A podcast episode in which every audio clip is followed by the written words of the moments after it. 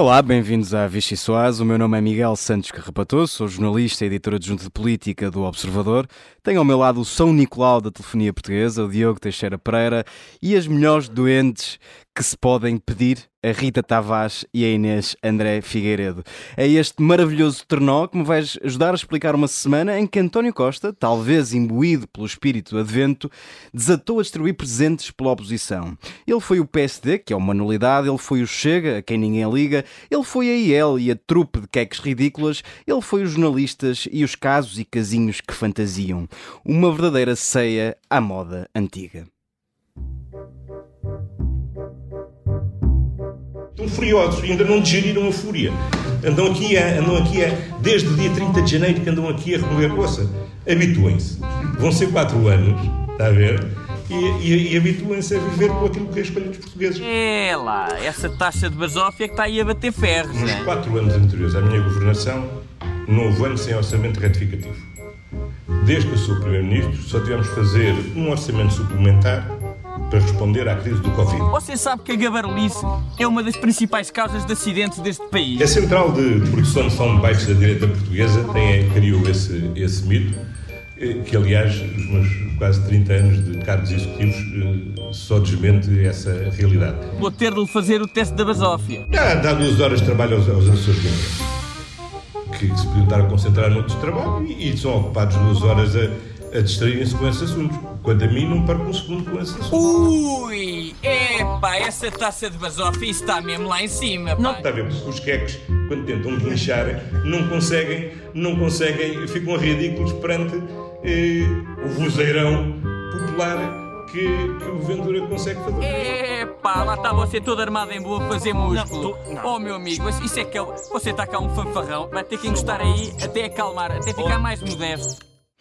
Habituem-se, habituem-se. Quem se começa a habituar a usar fato de mergulho e botija é Carlos Moedas, que viu Lisboa ficar debaixo d'água pela segunda semana consecutiva. E ainda teve levar com as queixas do munícipe António Costa, pobre Moedas. Já o PSD, que parecia viver há seis meses praticamente na paz do senhor, aproveitou o Natal para desatar à pantofada com dois protagonistas incomuns, Pedro Passos Coelho e Luís Montenegro.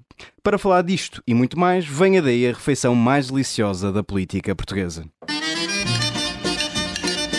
Rita Tavares, começo por ti e agora um momento cultural. Tenho para te servir basófia e perguntas tu, se basófia, mas não serve basófia. Serve-se, pois, porque basófia é uma espécie de sopa italiana.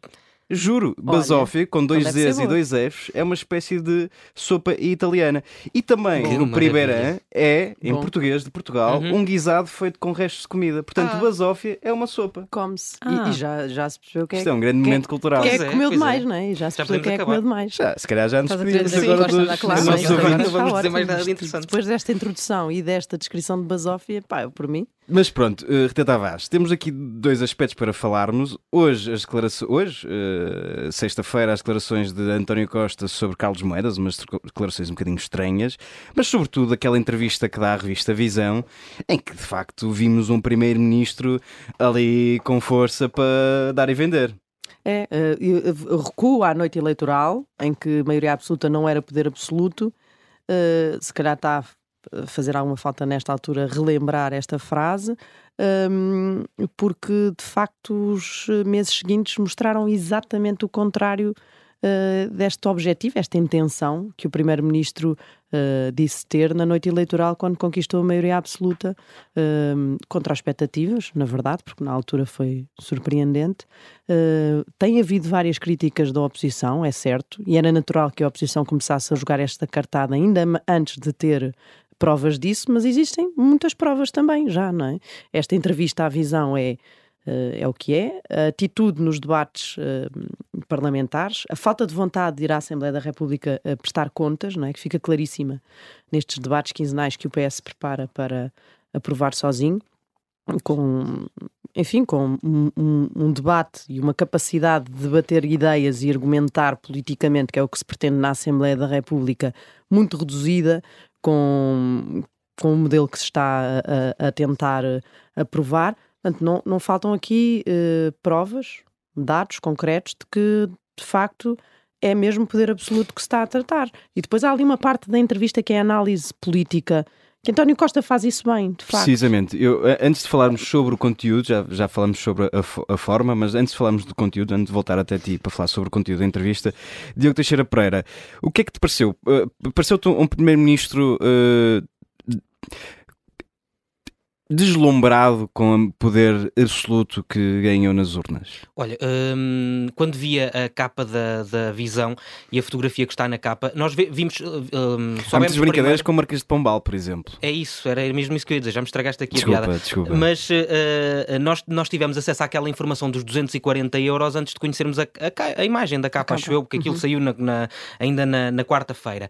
E depois, quando eu vi a capa, fez-me lembrar precisamente Marquês de Pombal. Há um quadro famoso do Marquês de Pombal Pombal, que está no gabinete da Câmara da de Oeiras, Câmara de Oeiras em que Marquês de Pombal está sentado numa cadeira enquanto aponta para, para a Lisboa, um, para o Rio Tejo, um, e eh, António Costa não está a apontar para lado nenhum, mas está de facto sentado e está com um ar uh, muito, marquês? Uh, muito de Marquês. Uh, e, portanto, Aristocrata? Exatamente. E portanto, uma, uma, uma salva de palmas para o, para o fotojornalista que fez esta, esta imagem e já agora mostra muito também do estado de espírito de António Costa que se deixa fotografar fotografar naquela, na, naquela posição. Uh, entretanto, um, ehm, falando sobre o conteúdo da entrevista, um, ehm, é muito curioso uh, que António Costa se refira uh, aos um, elementos da iniciativa liberal como queques e ele próprio esteja a entrevista toda a usar expressões como está a ver e ouça. É delicioso, delicioso. e portanto acho que esta nota era importante dar. será que é a esquerda caviar? Não é a primeira vez que António Costa usa a palavra que é que para se chatear com alguém de direita houve uma vez uma daquelas situações da ciclo de notícias do quando ele fazia parte da quadratura do círculo que em que ele disse eh, em off, mas aquilo foi para o ar por acidente. Uhum. O Nuno Melo é um queque mal criado. Portanto, ele já tinha usado esta expressão do que é que deve ser uma coisa que ele. Eu só estou à espera que, o, que o Hugo Van der Ding, uh, na, na, nas imagens que faz no Instagram, uh, desenhe um queque a guinchar.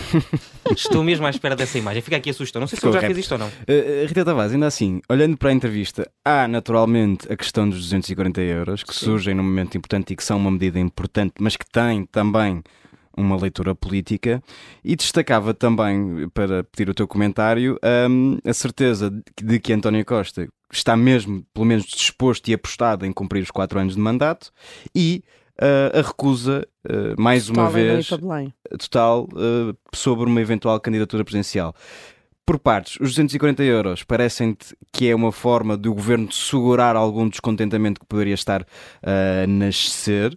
Uh, e depois, em relação à parte mais política, se ficaste completamente convencida das intenções de António Costa? Duas coisas. Sobre os 240 euros, uh, há aqui uma coisa bastante pragmática, que é chegar ao fim do ano, perceber que o déficit ia ser muito mais baixo do que aquele que estava previsto, que era 1.9, e vai ser. O próprio António Costa, nessa mesma entrevista à Visão, fala em 1.5 se fosse ainda abaixo de 1.5, quem sabe 0.9, que é o que está previsto para o próximo ano, que seja, não faltaria, não faltariam críticas e contestação social forte numa altura de crise o governo estivesse uh, a conseguir um déficit mais baixo do que aquele que estava previsto. Portanto, parece-me evidente que estas medidas têm, sim, o objetivo de responder a uma, uma, uma parte da população, um milhão de famílias que, tem, tem, que são muito carenciadas e que precisam de apoio numa altura de especial eh, aperto, mas depois também há uma parte muito pragmática aqui, que é o governo a chegar ao fim do ano e não pode fechar o ano com um déficit uh, tão abaixo assim de 1.9, 1.5 já vai ser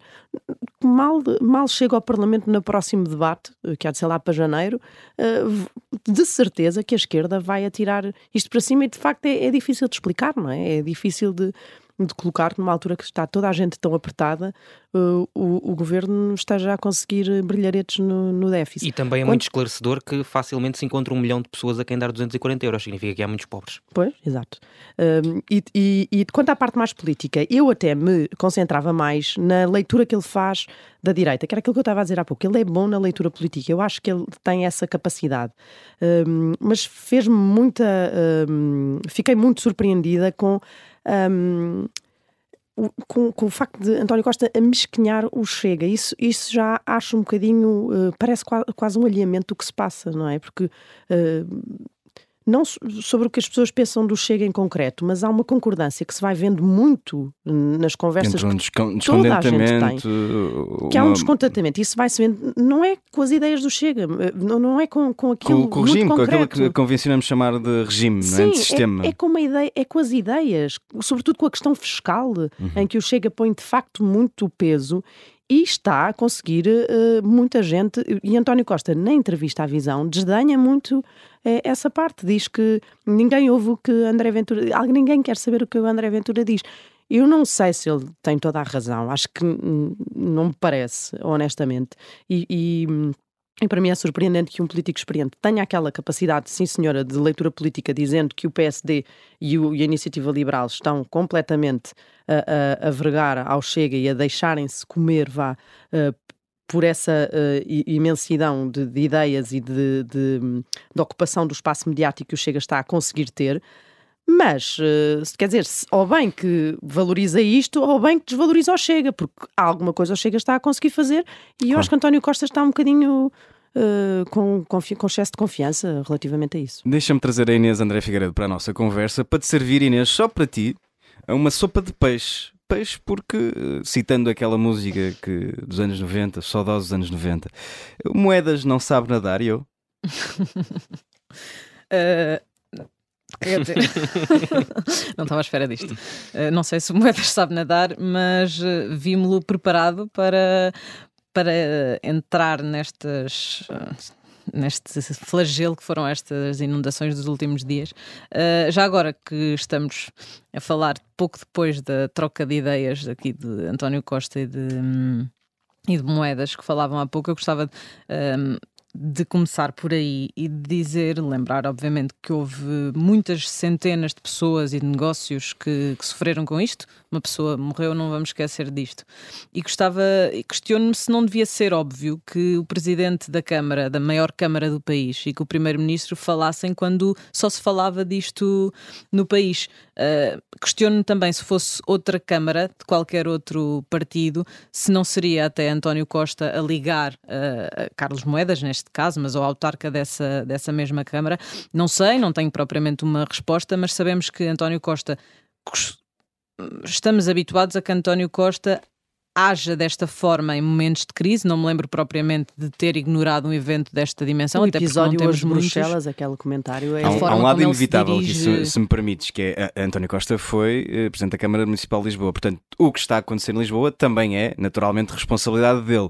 Não é como Aparecer pudesses, na fotografia. É como, não é como se pudesse estar ali sossegado sem dizer nada sobre Sim, o assunto. Mas não é? seria politicamente muito da sensível. Da sua própria inundação e é, como Carlos Moedas não lhe ligou, que é incompreensível. Mas, mas seria politicamente muito sensível para António Costa de repente aparecer à frente dos jornalistas que naturalmente lhe iam perguntar então, mas como é que isto continua a acontecer na cidade de Lisboa, não é? Certo, Portanto... mas ignorar leva a uma situação quase ridícula que foi aquela que aconteceu hoje, para já. Como a Rita estava a lembrar, e a forma como ele se dirige eh, à, à jornalista para tentar ignorar isto e depois, quer dizer, de facto, ele tem responsabilidades nisto, e não só como ex-presidente da Câmara de Lisboa, mas também como primeiro-ministro, não é?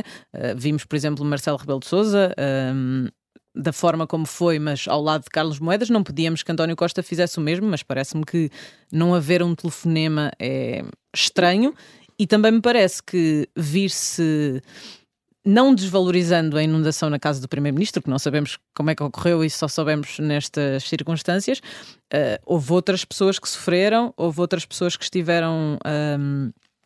Hum, Olha, eu acho de péssimo, mal. acho de péssimo tom. Não, nem consigo compreender. Acho mesmo de péssimo tom. As, houve pessoas que perderam bens e não são pessoas como o António Costa. Uh, Houve uma pessoa que morreu. Houve uma pessoa que morreu. Falar numa inundação da própria casa ao Primeiro-Ministro, isto é incompreensível. Segundo o esclarecimento do gabinete do próprio Primeiro-Ministro, foi na garagem e foi possível retirar o carro. Portanto, mesmo assim, mesmo que tivesse sido muito mais grave do que isso, é como vocês dizem, não, não mas, parece que seja comparável com limite, o drama não é que muita gente que um está a viver. primeiro-ministro não pode fazer. E hum. parece-me que nestes meses António Costa está a criar uma boa lista de tudo o que um primeiro-ministro não deve fazer. Mas no limite, nos últimos tempos especialmente. António Costa queria uh, uma atenção especial do presidente da Câmara que estava a dar atenção aos outros municípios todos. É isto que se está a passar? É o que se retira das palavras de António pois, Costa. parece que queria um telefonema específico para uma casa, uma casa inundada. Portanto, no meio disto tudo, até, até Inês, no meio disto tudo, Inês, achas que Carlos Moedas acaba por sobressair enquanto, uh, enquanto primeiro responsável pelo, pela reação ao,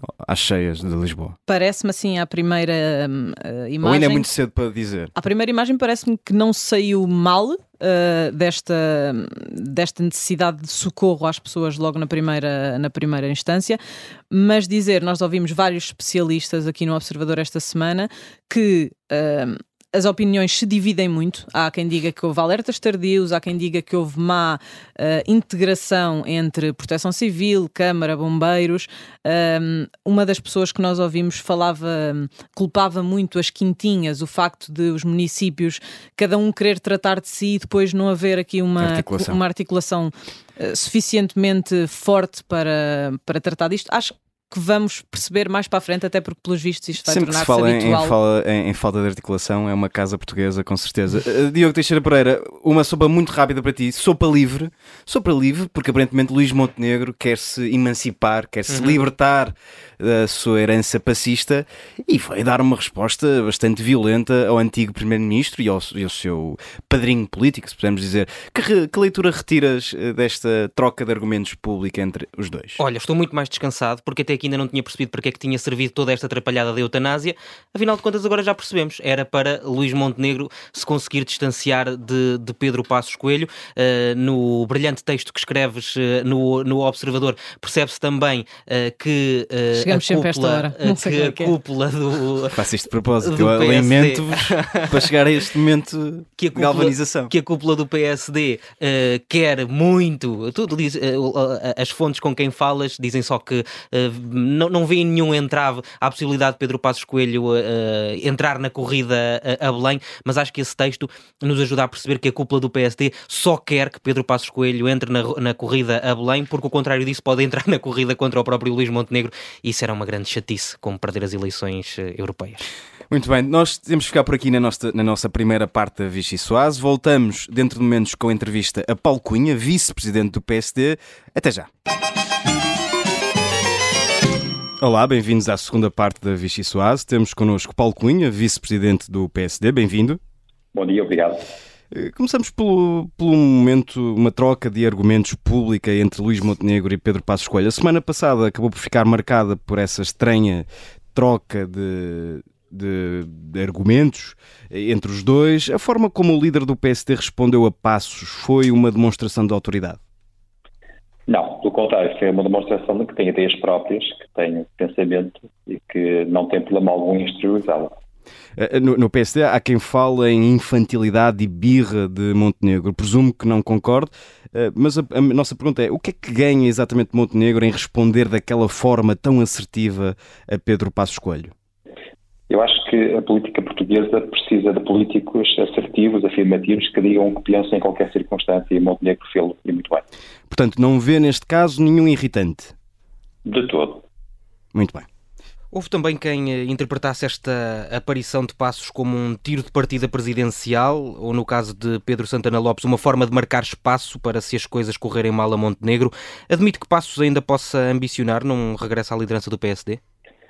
Passos Coelho outro dos políticos sempre disse o que pensava, e em qualquer circunstância tem-no feito.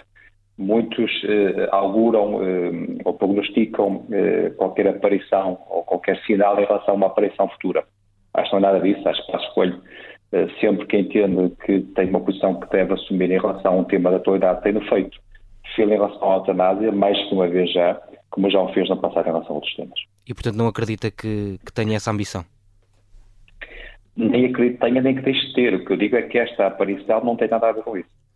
Muito bem. Luís Montenegro é, é líder desde uh, julho, teve várias oportunidades para anunciar uh, um pedido de, de referendo à, à, eutanásia, mudamos agora de tema, incluindo há três semanas, em que o diploma não só foi votado por causa de um atraso de última hora.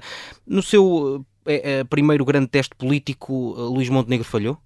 Não, de todo. Luís Montenegro disse que pensava na altura em que, em que o devia fazer, que é a altura em que o processo estava na sua fase legislativa, na sua fase final do ponto de vista legislativo. É nessa altura que o Parlamento deve tomaram uma posição e Luís Montenegro disse, nesta altura, o que já tinha dito lá atrás. É bom não esquecer. Mas deixe-me insistir nesta questão. Há três semanas o diploma só não foi votado porque houve um atraso de última hora. Porquê é que nessa altura uh, o PSD não anunciou um pedido de referendo à eutanásia?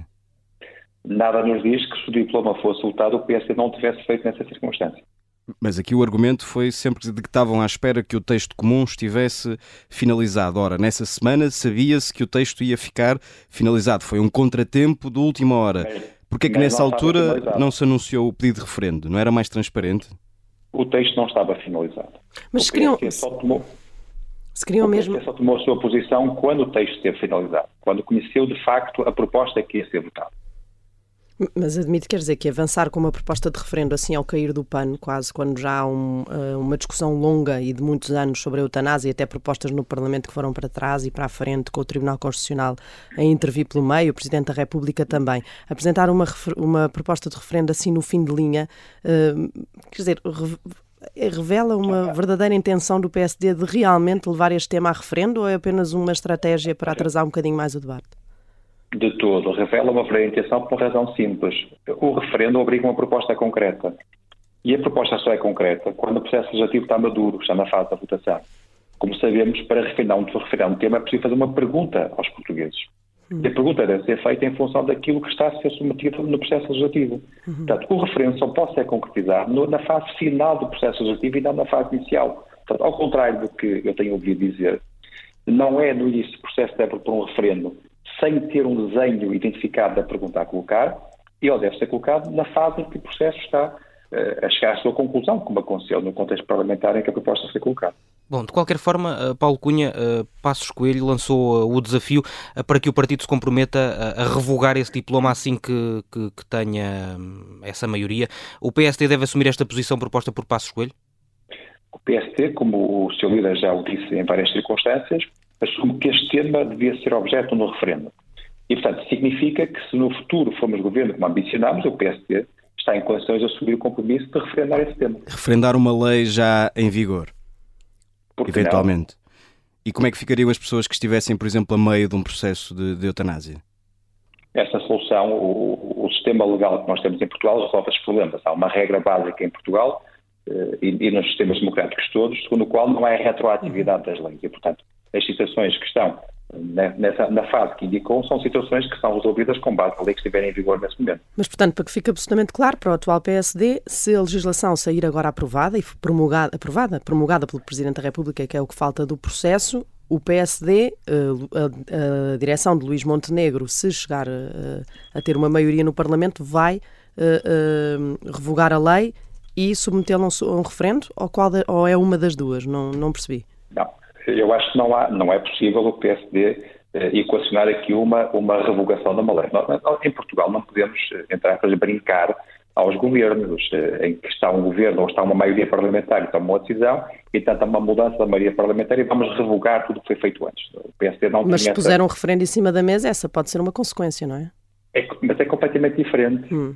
Porque a solução do referendo já é resulta da vontade popular, já são os portugueses que querem fazer. Passos já Coelho não é uma maioria que... parlamentar. Passos Coelho quer que o PSD brinque aos governos. Não, Passos Coelho não quer que o PSD brinque aos governos. Passos Coelho sugeriu a revogação da lei. Tem uma perspectiva diferente em relação a essa matéria. O que eu quero dizer não é só em relação à eutanásia, em relação a muitos outros dossiês. Eu recordo o que fez António Costa quando sucedeu a Passos Coelho.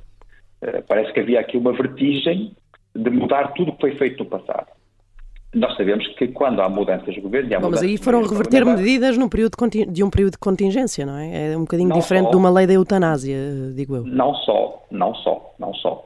Houve um conjunto de alterações que não se resumiram a essas, a essas mudanças que resultavam, de facto, de um contexto de contingência que o país viveu. Ou foi uma, uma deriva à esquerda, à extrema esquerda, que trouxe uma, uma um posicionamento identitário do ponto de vista da ação política eh, que estava diametralmente oposto em relação ao que ele escrevia no passado. Houve aqui, repito, uma deriva ideológica de mudar um conjunto de matérias, um conjunto de diplomas legais, tão só porque havia uma convicção diferente do ponto de vista ideológico, que é muito, eh, ou vai muito além daquilo que são as questões eh, de contingência socioeconómica que o país tinha vivido na fase anterior.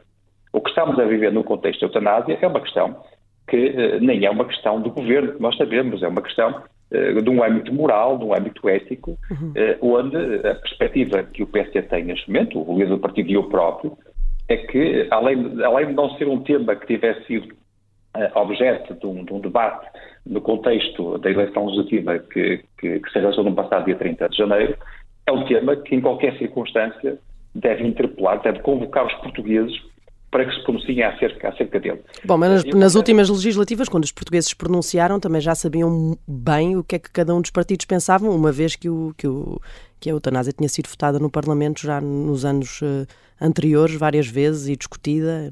Ninguém foi Sim, mas, às, às mas se, olhar, é? se olhar para as bancadas parlamentares, vai ver que uh, não há, provavelmente, uma posição uh, tão definida quanto isso. Não quer dizer que não se formasse uma maioria que não se formou, mas a questão nunca se colocou de ser o PS ou o PSD uhum, ou o partido uhum. A, B ou C. Eh, coloca-se mais ao nível daquilo que é a posição de cada deputado. Okay. O que só por si reforça a necessidade do referendo, porque estamos a falar de convicções. O simples facto de, dos grupos parlamentares considerarem liberdade de voto é tão sinal nesse sentido. O tema é, é, é, demasiado importante para ser tido desta forma. E há um último aspecto, me permite. Diga, diga. A Constituição da República Portuguesa instituiu o referendo. Eu pergunto para quê? Para que é que serve o referendo em Portugal? Não serve para um tema deste, serve para quê? Há algum tema que justifique mais do que esta relação do referendo que foi prevista na Constituição. E, e diga uma coisa, acredita que esse processo e o facto do PSD ter apresentado esta iniciativa agora, por exemplo, eh, pode fazer Marcelo Rebelo de Sousa votar o diploma? Acredita nisso e deseja que isso aconteça, esse veto? Não, Marcelo Rebelo de Sousa é perfeitamente livre e decidirá em função da sua consciência. Acho que nada do que acontece, Marcelo Rebelo de Sousa tem dado mais claros de que não há nada que o pressione uhum. no seu processo de decisão. Portanto, não é nenhum debate, não é nenhuma proposta, não é nenhuma circunstância parlamentar, política, pública ou outra eh, que vá eh, influenciar o processo de decisão. Eh, e ali vem, obviamente, saberá as circunstâncias que vivemos e, com base nelas, a decisão que deve tomar, que também, obviamente, deve respeitar as suas próprias convicções. E, e desejava que fosse isso que Marcelo votasse? Eu desejo que Marcelo Rebelo Sousa faça o que acho que deve fazer. Que é? O que é que acha que deve fazer? Não, não vou substituir, não tenho essa ambição, não estou no lugar dele, portanto, acho que não devo fazê-lo sequer. Ok. Por falar em Marcelo Rebelo de Sousa, na direção do PSD, há quem entenda que o comportamento do, do Presidente da República e a forma como tem gerido a relação uh, até com o Primeiro-Ministro, e, e, e, cito a expressão que foi usada, já roça o nonsense total. Uh, entende, para citar uh, uma frase bem conhecida da política portuguesa, que é importante ajudar Marcelo a acabar o mandato com dignidade? Não é importante, nem é necessário. Marcelo Rebelo tem todas as condições para acabar o mandato com dignidade. Tem prestado um serviço ao país, tem ajudado e muito a reforçar a democracia, tem conseguido algo que poucos achavam possível no contexto em que nós vivemos, que é combater populismos e, acima de tudo, aproximar os cidadãos da vida pública. Acho que a esse nível Marcelo é exemplar e como primeiro magistrado do país acho que tem desempenhado. Portanto, não concorda com os seus pares, que, onde há muita gente dentro do PSD que, que considera eu, que, eu, que, está um bocadinho desconfortável até com a relação. Eu, eu, não vou pôr em causa a sua questão, nem a sua. Nem a sua Foi num texto do Observador, escrito pelo Miguel Santos Carrapatoso, aliás, sobre esta questão, a, questão, a, a, a citação que lhe fiz. Está-me a citar um jornalista e não. Não, não, não, não. Estou a citar um jornalista que citou dirigentes nacionais do PSD. Pois, mas ok, mas eu não ouvi nenhum dirigente nacional do PSD eh, produzir essa declaração. Portanto, como compreenderá, nenhum dos meus pares eh, produz declarações que eu tenho ouvido sobre essa matéria. Coisa diferente é eh, qualquer militante do PSD, onde se incluem os dirigentes, ter uma opinião acerca de um tema A ou B ou C que são decididos pelo Sr. Presidente da República. Acho que a democracia... A relação, a relação de Marcelo com António Costa não é um, não é, não é um tema para o PSD, é isso? Não é um tema de todo, não é um tema. Okay. É uma relação perfeitamente normal no contexto uh, dos órgãos de soberania em Portugal, onde espera do Sr. Presidente da República uma atitude concentrada com aquilo que são os desígnios nacionais, e ele tem feito. Luís Marcos Mendes é o candidato certo para contar com o apoio do PSD nas próximas presidenciais, em 2026? É muito cedo para falarmos sobre isso. Demasiado cedo. Demasiado? Porque, quer dizer, falta um, é verdade que ainda faltam três, três anos para, para este momento, já, mas já não é tudo, não é? E há muitas decisões para fazer pela frente depois de 10 anos de mandato de Marcelo. Mas já reparou quantas eleições temos antes disso?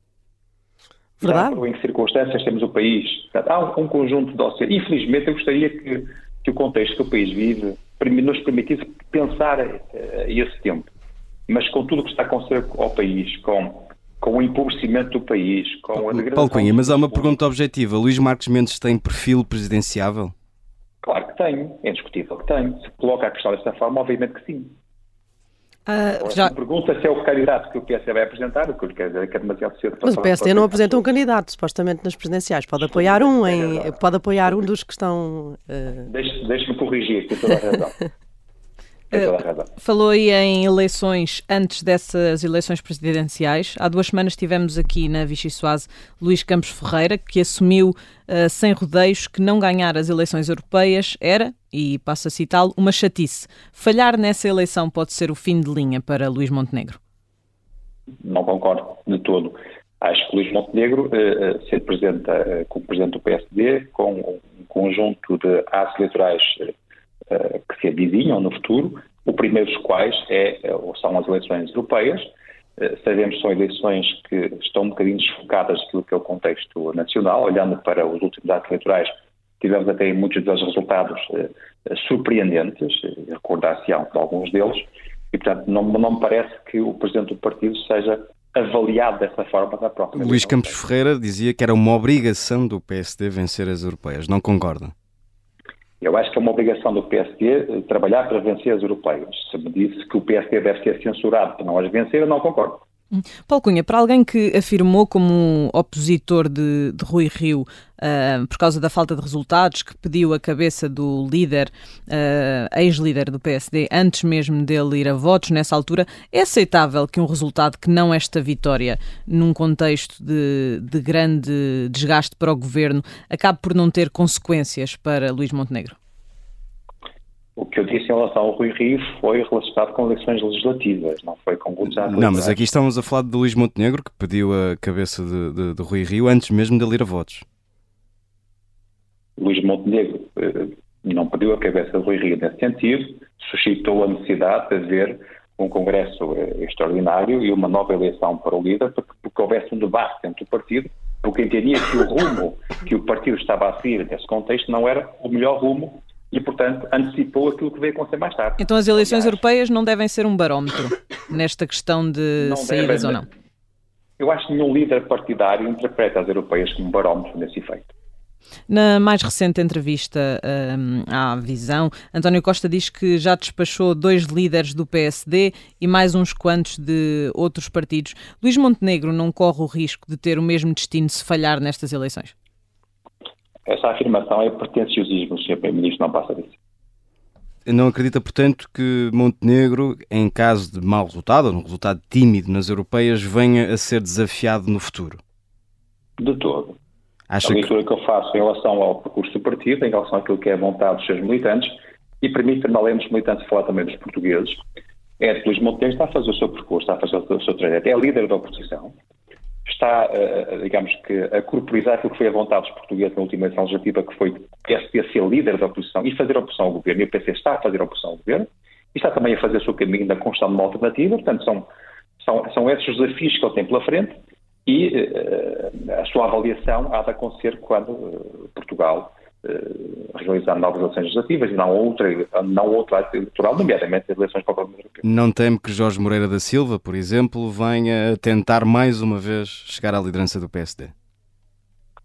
É legítimo que o faça no quadro temporal normal, que não há de ser antes do, do próximo Congresso. Não, não, estou a falar daqui a dois anos, portanto, no fim deste primeiro ah, mandato de, de Luís Montenegro. O PSD terá eleições daqui a sensivelmente dois anos, e nessa altura qualquer militante com capacidade eleitoral possa apresentar como candidato, incluindo Jorge Moreira da Silva. E seria uma ameaça para Luís Montenegro? De todo. Luís Montenegro está habituado a disputar eleições. Não terá problema mal em fazê-lo de novo. E Carlos Moedas, parece-lhe que pode ter a tentação de, de se meter nesta luta pela liderança do PSD? Não concordo com a palavra tentação, quanto ao resto, acho que ele tem toda a legitimidade para, no futuro, vir a assumir outras responsabilidades no partido. Explique-me exatamente, eh, não concorda com tentação, mas porquê exatamente? A minha pergunta era no sentido de se acha que Carlos Moedas pode uh, intrometer-se na luta pela liderança do PSD daqui a dois anos. Mas já é diferente da palavra tentação. Dizer que tem a tentação tem um significado diferente, como compreendo. Eh, se me coloca a questão do ponto de vista de avaliar a possibilidade de Carlos Moedas vir a ser líder do partido no futuro, claro que sim. Não é o único, outros existem no partido com esse potencial. Não era essa a minha pergunta. A minha pergunta era se acha que Carlos Moedas, daqui a dois anos, pode desafiar Luís Montenegro.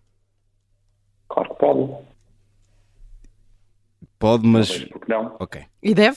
Mas, mas, mas E deve, se houver, essa, se houver essa fragilidade da atual direção, deve fazer isso? Deve haver esse desafio ali naquela altura do campeonato?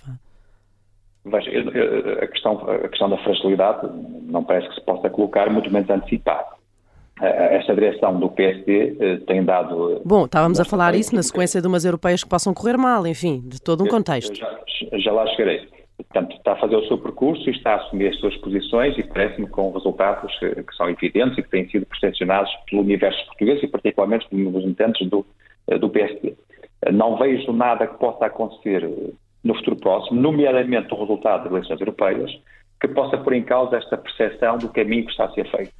E é com base nesses pressupostos que eu lhe digo que não antecipo que na próxima eleição direta no partido e o respectivo Congresso hajam circunstâncias que suscitem tentações.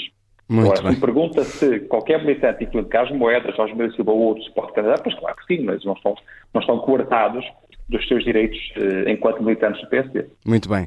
Eh, Nessa mesma entrevista, António Costa acusou o PSD de ser incapaz de apresentar uma alternativa. Não lhe vou perguntar naturalmente se concorda com António Costa, presumo que não, mas se o PSD chegasse hoje ao governo e desenhasse um orçamento, por exemplo, qual seria a primeira medida que apresentaria? Qual seria a grande bandeira do PSD? Se pudesse escolher uma, distintiva. Olha, o, o, o empobrecimento- combater o empobrecimento do, do país e dos portugueses.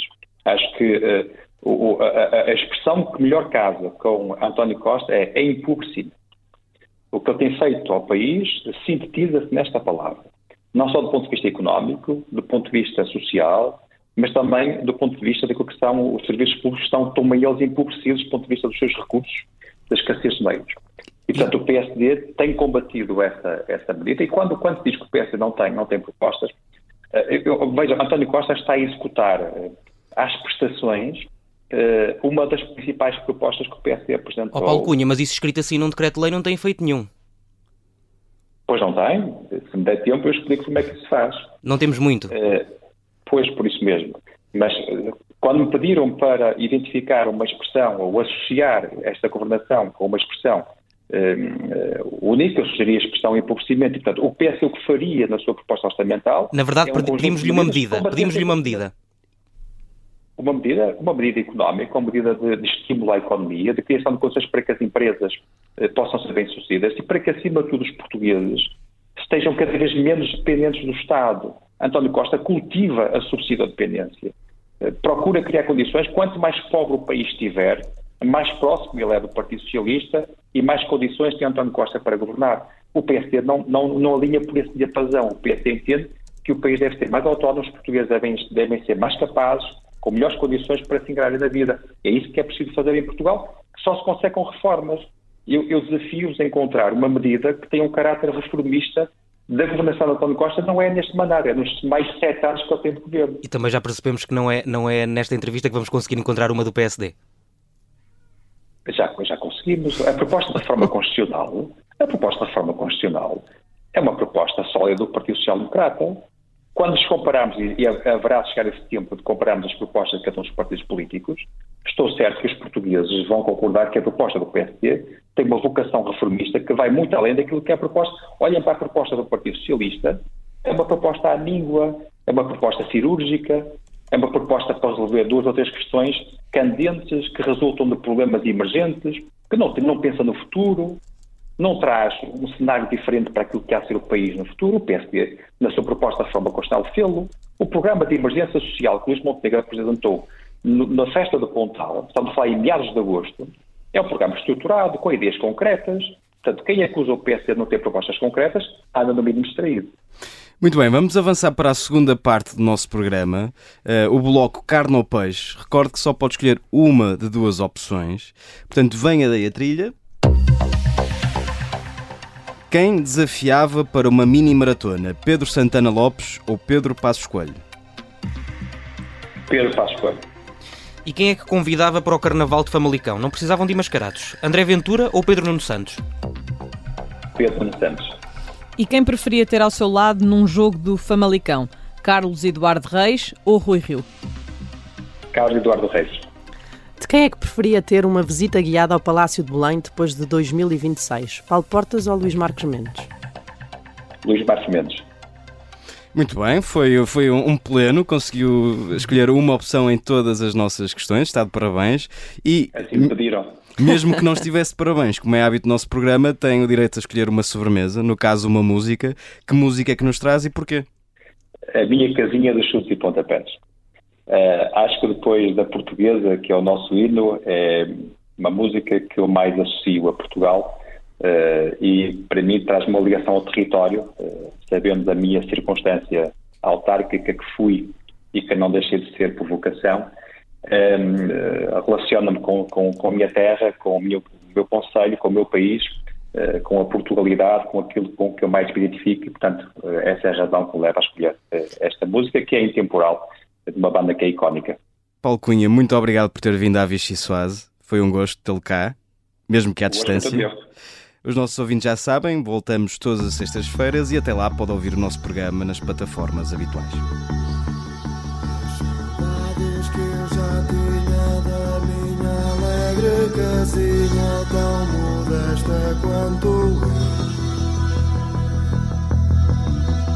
Meu Deus, como é bom és do primeiro andar a contar vindo do céu.